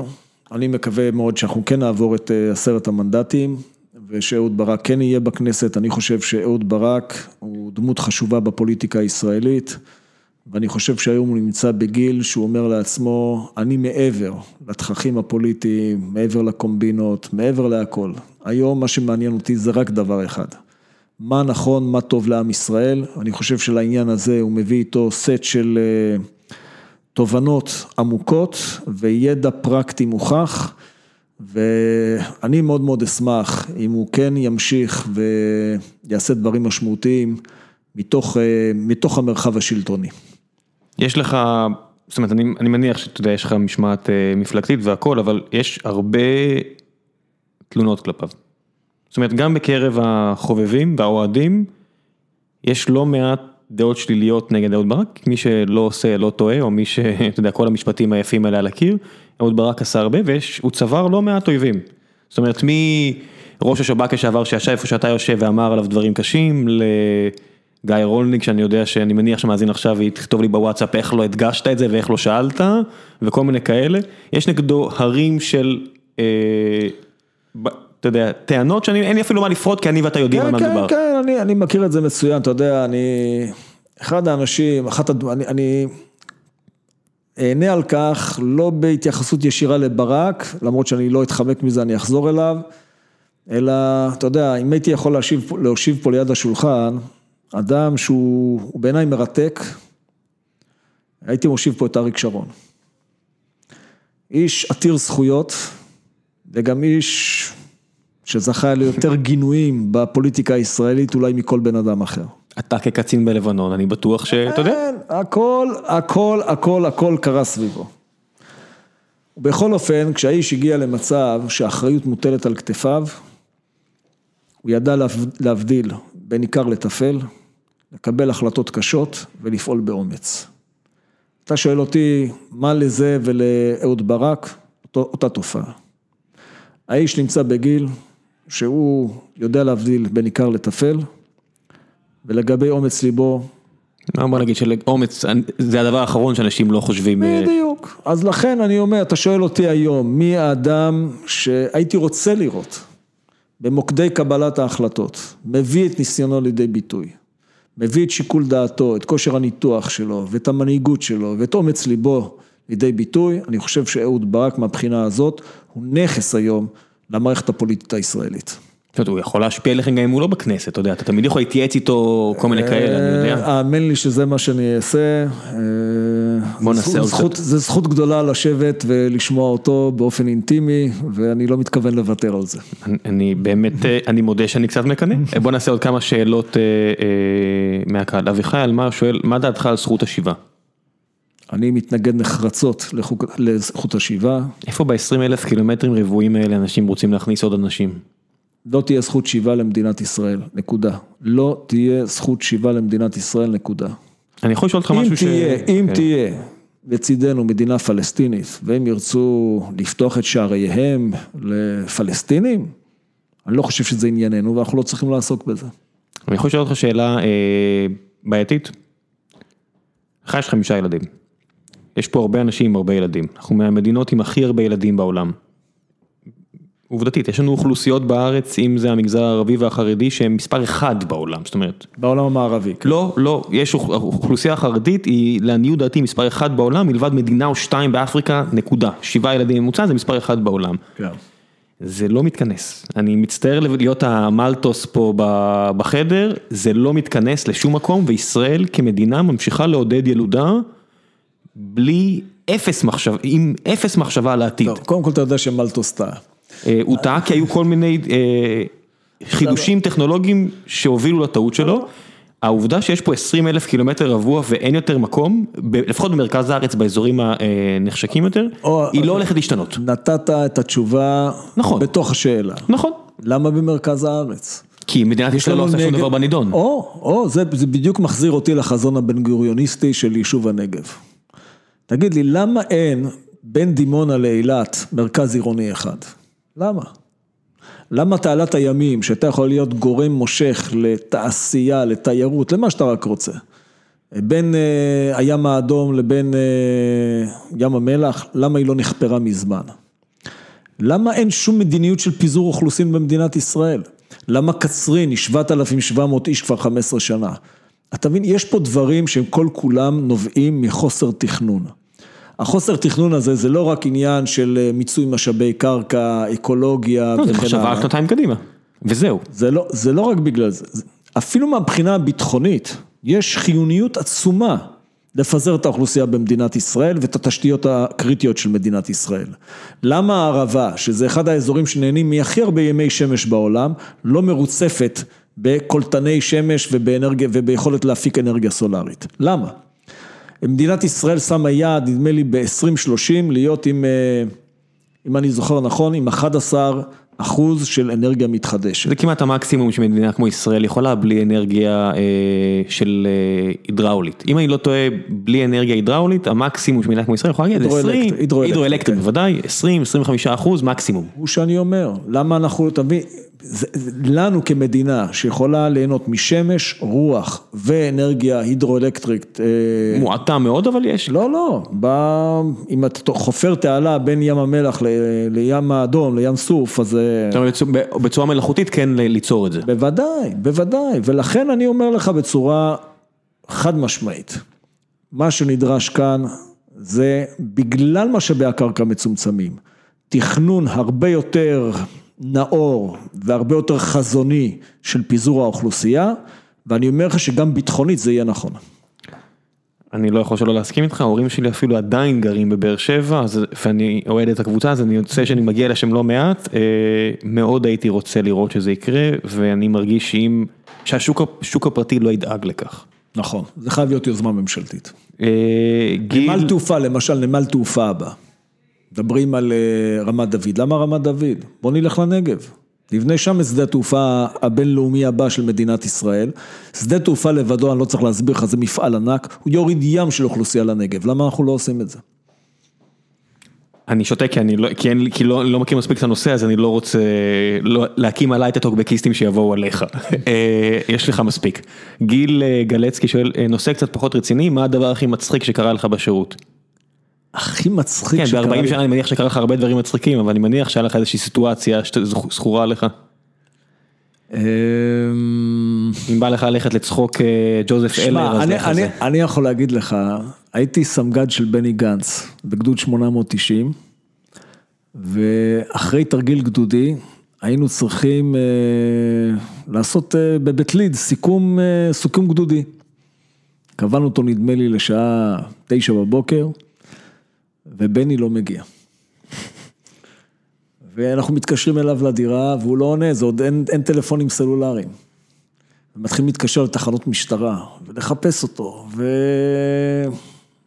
ומוצאים כלי רכב, לנסוע לצירים, אולי הוא זרוק באיזשהו, באיזושהי תעלה.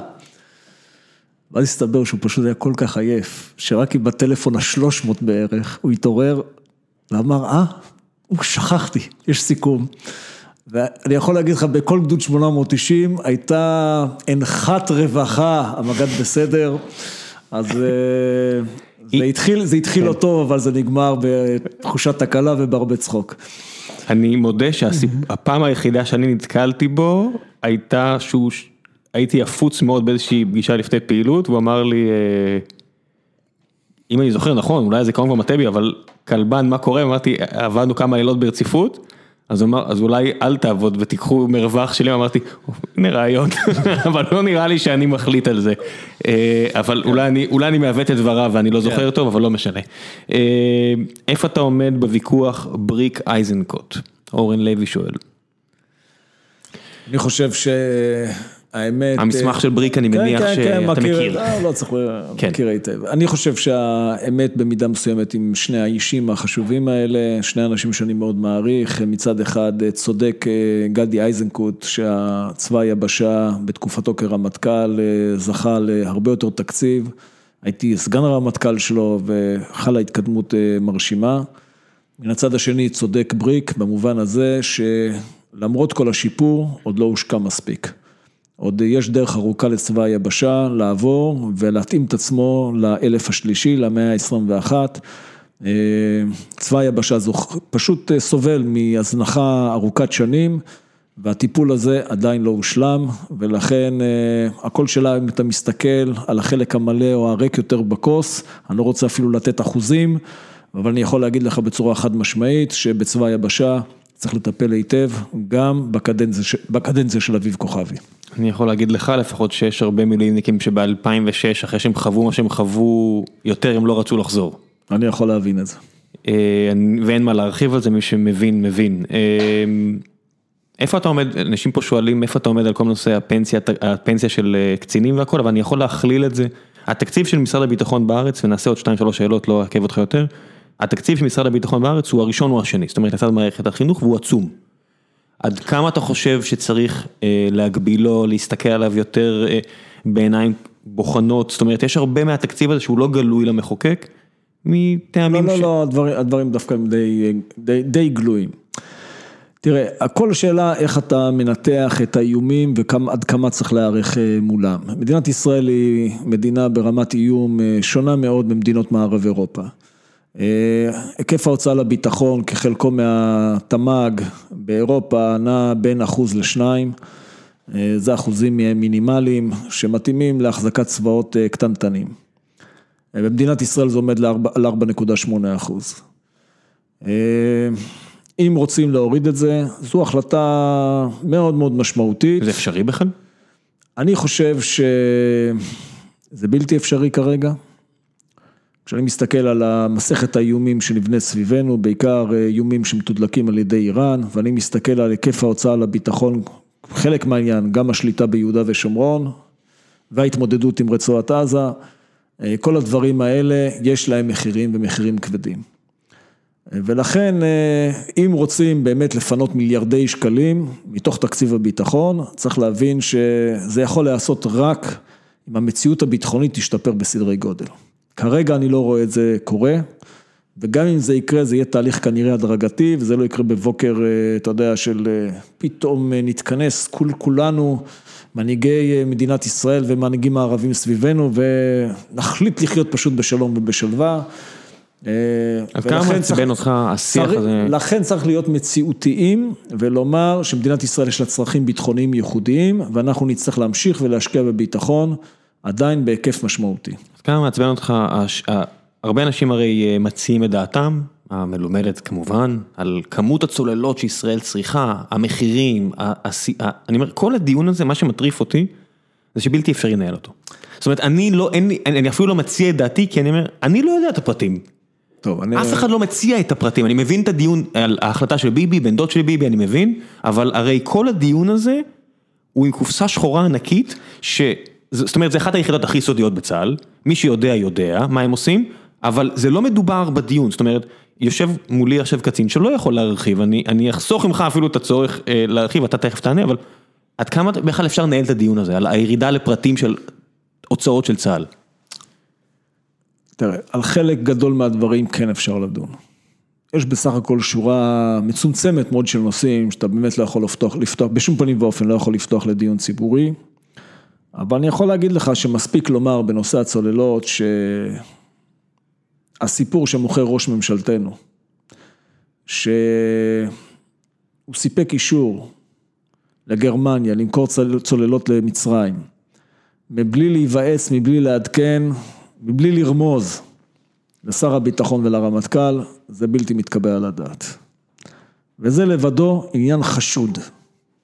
אין, אין שום, שום סיבה הגיונית שיכולה להצדיק מעשה שכזה, וזה חשוב שהמאזינים שלנו ישמעו. אבל דילגנו פה על עניין שאני לא רוצה שיאמרו שהתחמקתי ממנו, וזה הפנסיות הצבאיות. אני רוצה לומר גם פה לכל המאזינים שלנו, עד 2003 אכן הייתה פנסיה תקציבית במדינת ישראל וכל אחד יחשוב מה שהוא חושב על העניין הזה. מ-2003 אין יותר פנסיות תקציביות. לכן הפנסיה של אנשי צבא היום היא פנסיה שדומה לפנסיה בכל מקום אחר בשירות הציבורי, פנסיה צוברת.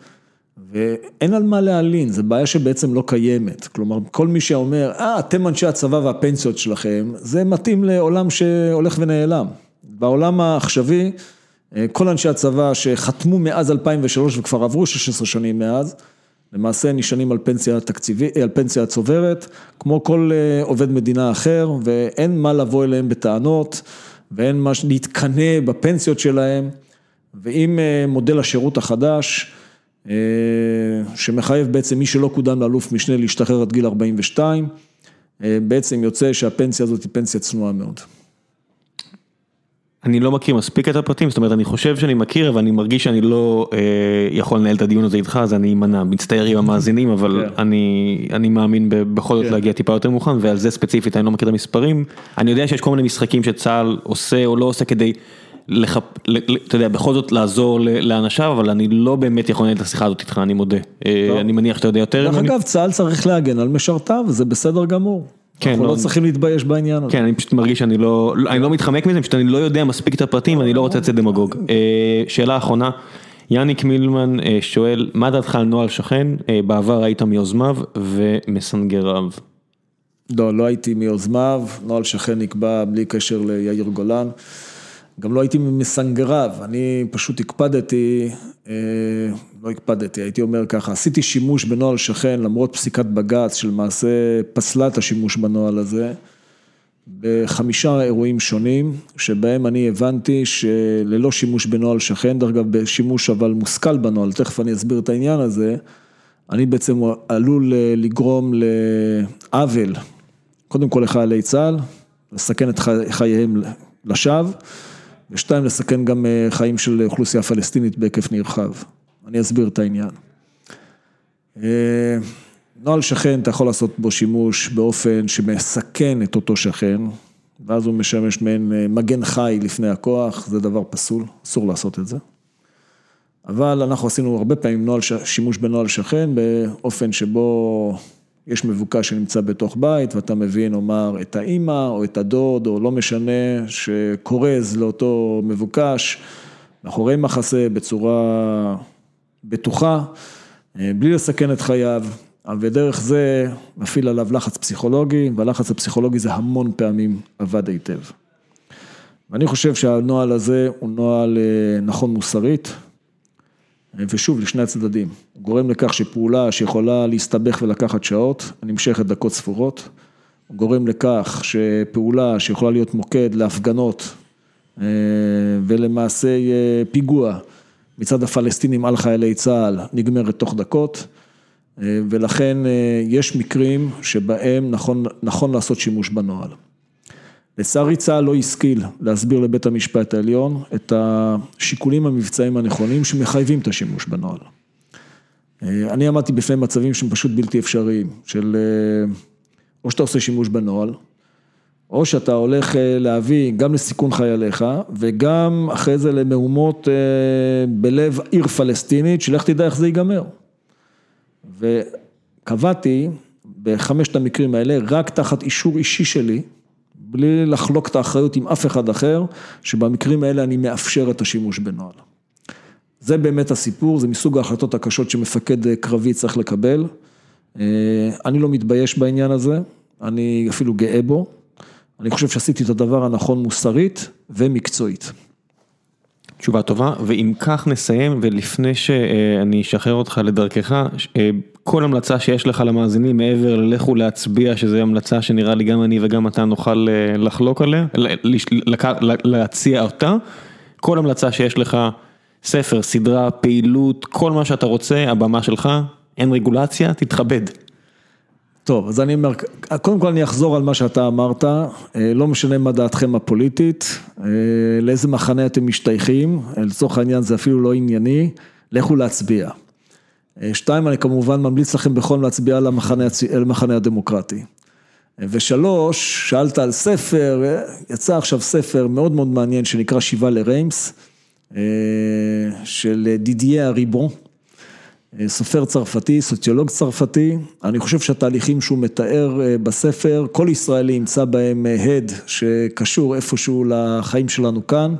מהבחינה הזאת זה גם כתיבה טובה, גם ספר מרתק, וגם הוא לא עבה במיוחד, אז אה, באמת. אני חושב שזה יענה גם לאנשים מה דעותיך הכלכליות. אה, שיבה להם ספר מאוד אה, סוציאלי נקרא לזה, הוא- הוא הוא קושר הרבה תהליכים שקרו בחברה מהצד הסוציאלי להתחזקות הימין ו- כן, וכו' כן. וכו', אז מי שרוצה קצת לקבל, אני מניח אם זו ההמלצה שלך, זה אומר, זה אומר דרשני ואני מניח שאם תלכו ותקראו תבינו בהחלט כן. אבל זה גם כתוב נהדר, אז אני ממליץ בחום. טוב מאוד. אה, אני, אני, יש ספר, אה, צריך לקרוא אה, ספר שנקרא האזור, כן, ודאי, של מטה הסנר, מטה הסנר, כן. נהנית ממנו? מאוד. באמת? אני חושב שהוא ספר מצוין. הוא... הנער, הנער. אני לא יודע איך לבטא את, שמו, זה כן. ספר שהוא מאוד יומרני, הוא כתוב ללא סימני פיסוק, וה... אני מצאתי אותו, אחת. אני מצאתי אותו מאוד מעניין, ובכלל אני חושב שיש שורה של אה, סופרים צרפתים יוצאים מן הכלל. אז בגלל זה חיברתי את זה ל, ל, לשיבה לריימס, והמקום היחידי שיש בו פתאום סימני פיסוק זה הגיבור קורא ספר בתוך ספר של נערה פלסטינאית במלחמת לבנון הראשונה. נכון, נכון. וזה לא מתואר מהצד שלך. נכון. זה מתואר מהצד השני. ומן הסתם זה עוצר אותך וגורם לך לחשוב וטיפה הופך את הבטן. וזה פתאום עם סימני פיסוק. זה ההמלצה שלי, אני אלך אז על ה... בוא, על בוא, על ה- אם הלכ- אם הלכנו כבר על סופרים צרפתים ונשלים גם את הסופ- את הספרים שיש בהם גם איזשהו הקשר פוליטי, אז אני ממליץ לך בחום גם על אה, ארכיפלג הכלב של פיליפ קלודל. אה, יופי של ספר שמלמד על איך אה, נפש האדם מתקלקלת ומושחתת ולאן היא יכולה להגיע. אני חושב שזה עכשיו עליך אה, למנוע את זה.